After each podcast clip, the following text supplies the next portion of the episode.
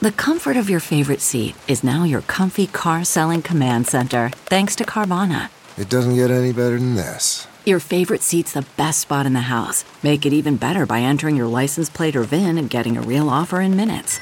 There really is no place like home. And speaking of home, Carvana will pick up your car from yours after you finalize your offer.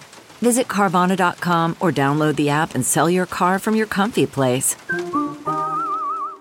Good morning. I'm Margie Ellisor at Fox 2 with your St. Louis news, driven by Bomarito Automotive Group. Missouri appears to be ready to move on to the next phase of vaccinations.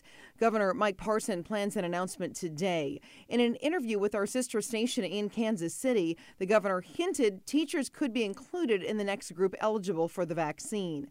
Last week, Missouri teachers sent letters to the state health director urging him to make educators a priority. A court hearing is set today in St. Charles for accused killer Richard Emery. He's accused of killing his girlfriend, her children, and her mother in December of 2018. Police arrested Emery after he shot at police and stabbed and carjacked another woman.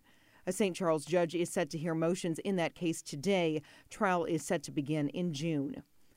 Blues and Kings in sports second period. The Kings score first. Jordan Binnington makes the save, but Alex Iafallo scores on the rebound. One zip Kings.